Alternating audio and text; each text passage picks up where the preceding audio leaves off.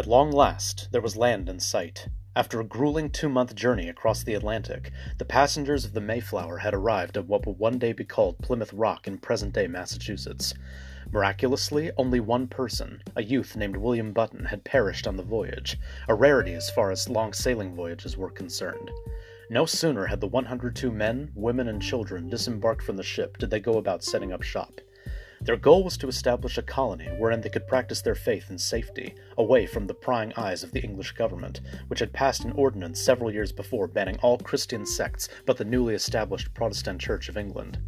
These people, known to posterity as the Pilgrims, were Puritan separatists, meaning that they were one of two sects of English Protestants who wished to break away from the Church's strict doctrine.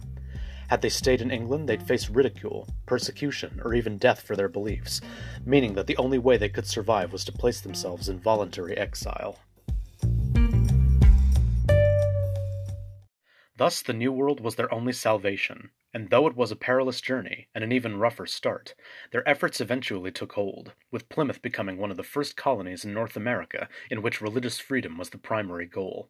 But as you already know, the Pilgrims weren't the first inhabitants to set foot on this virgin territory.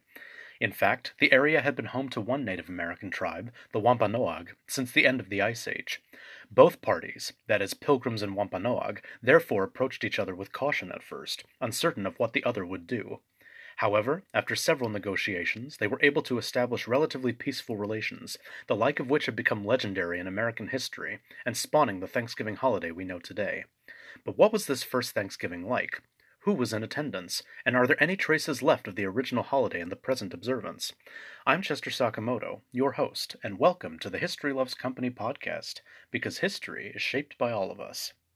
The holiday Americans know today as Thanksgiving, though it traces its origins back to the original celebration at Plymouth Colony, actually arose during the Civil War, then President Abraham Lincoln, in an attempt to unite the country during the conflict and boost morale, issued a proclamation in 1863 declaring the last Thursday in November a day of celebration in which to commemorate the first Thanksgiving way back in 1621. The idea had sprung from the mind of one Sarah Josepha Hale, a writer best known for the nursery rhyme Mary Had a Little Lamb, who, upon reading the diary of the colony's governor, William Bradford, had urged the sitting president to officially recognize the importance and significance of this historic event. Though the date bounced around in successive presidencies, by the Ulysses Grant administration it had been solidified to the last Thursday in November, as it's still celebrated today. But this still doesn't answer the question what was the first Thanksgiving like? Much of what we know stems from one eyewitness account, that of Edward Winslow, who, in a letter penned in December of 1621, recalled the event in great detail. It's thanks to this account that we know that the first Thanksgiving did not, in fact, take place on the last Thursday in November, as President Lincoln's proclamation had established, but over the course of three days sometime between late September and mid November of 1621. In short, it was an event that coincided with the harvest and celebrated a particularly successful and bountiful one at that. It included feasting, games, and military exercises, says Tom Begley, Executive Liaison of Administration, Research, and Special Projects at the Plymouth Patuxet Museums in Plymouth, Massachusetts.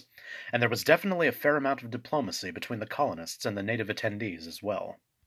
Of the initial 102 colonists and 30 crewmen who had comprised Plymouth Colony, some fifty are believed to have been in attendance at the feast, including Winslow himself as well as his wife, twenty one other men and three other married women, and some twenty five children and teenagers.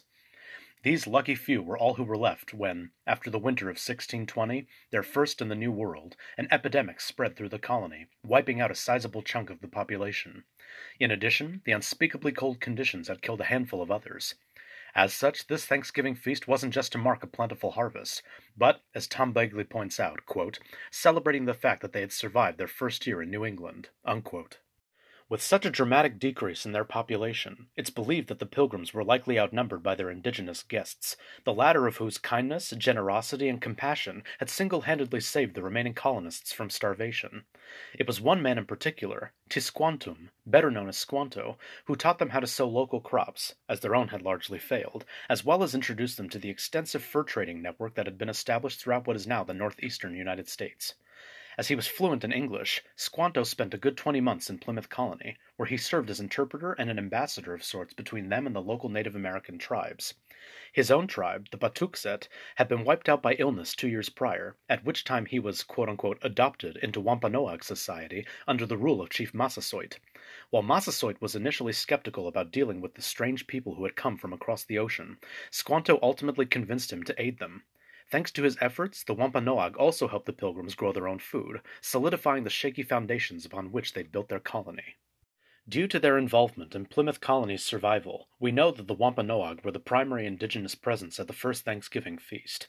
Winslow recalls in his letter how, quote, Many of the Indians came amongst us, and amongst the rest their greatest king, Massasoit, with some ninety men. Unquote. Native American historians have backed up this claim, stating that it was customary for the Wampanoag to make their diplomatic rounds to other tribes following the harvest. As such, their place at the Pilgrims' table was no coincidence, with the feast presenting an opportunity for both parties to further strengthen their ties. It's important to note that the first Thanksgiving did not actually go by that name. In fact, it didn't have a name at all. It was simply a celebratory feast. The sentiment, however, was definitely there. After all, the concept of giving thanks played an integral part in both cultures. For the English, before and after every meal, there was a prayer of thanksgiving, Tom Begley states. For something on this scale, celebrating a successful harvest, there definitely would have been moments of giving thanks to their god. The same went for the Wampanoag guests. We as native people traditionally have Thanksgivings as a daily ongoing thing, the Plymouth and Patuxet Museum's former associate director of the Wampanoag program, Linda Coombs, said in an article for the Christian Science Monitor. Every time anybody went hunting or fishing or picked a plant, they would offer a prayer or acknowledgement. Such was the magic of the first Thanksgiving, that two disparate groups from vastly different cultural backgrounds could enjoy each other's company and share the rewards of their labors.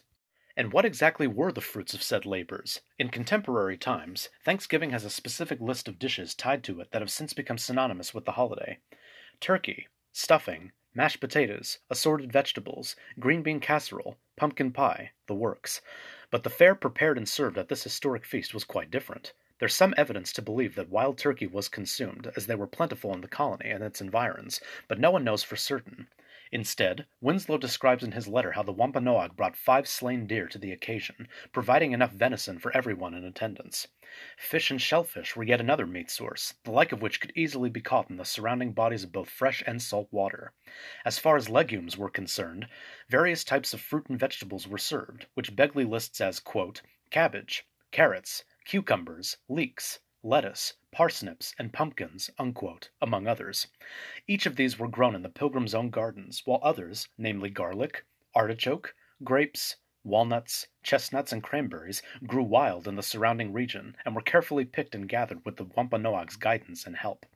Potatoes, which had been a Thanksgiving staple, were still largely confined to South America, where civilizations like the Inca had cultivated them for centuries. As for pumpkin pie, that was an impossibility, as wheat flour, butter, and even ovens were unavailable to them at the time. Though a humble celebration, the first Thanksgiving was a large, as well as impressionable enough affair, that it was recorded by a few people who had been there to experience it. There was, of course, Edward Winslow's highly informative letter, as well as an account made some twenty years after the fact by Plymouth Colony's first governor, William Bradford. Though both sources provide a significant amount of information regarding the initial feast, there's little to no evidence to indicate that it became an annual tradition amongst the Pilgrims.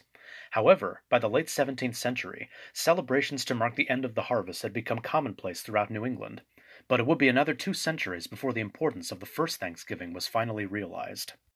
In 1841, a writer named Alexander Young penned an historic account on the lives and times of the Pilgrims. Heavily influenced and inspired by Winslow's letter, Chronicle of the Pilgrim Fathers brought America's past vividly to life and brought about an interest in the country's earliest days. Though this was a tentative first step, it would take a great deal more to make Thanksgiving a federally recognized holiday. That responsibility would fall onto the shoulders of yet another writer, the aforementioned Sarah Josepha Hale.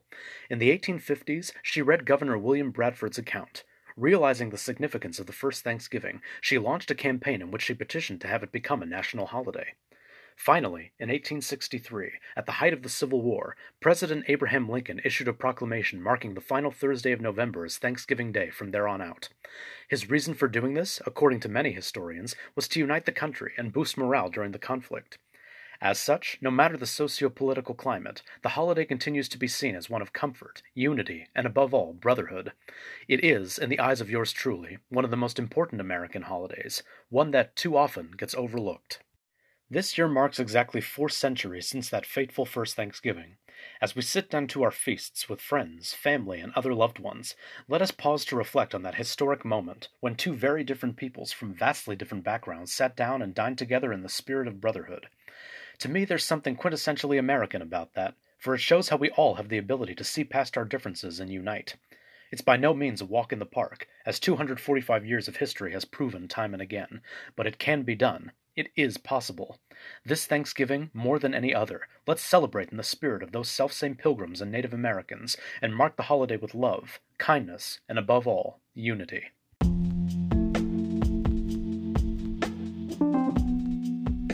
Thanks for listening, and a very happy Thanksgiving next week to all my American listeners. I hope this episode shined a light on the history of the holiday and the reasons as to why we celebrate it. It truly is a remarkable occasion, and one of my personal favorites of the year. What will you be doing to mark the occasion? Give me a follow on Instagram and let me know at History Loves Company. That's history underscore loves underscore company. If you like the content I create and would like to support me to ensure future episodes, please consider becoming a monthly supporter. Just visit me at anchor.fm slash historylovescompany and click the support button, which will redirect you to three support plans that fit your budget and monetary needs. Listening and sharing also help me in a big way, so please do so wherever you listen to your podcasts. Next week, of course, is Thanksgiving, but I'll be back the following week with another informative episode of the History Loves Company podcast, because history is shaped by all of us. This is Chester Sakamoto signing off. See you next time.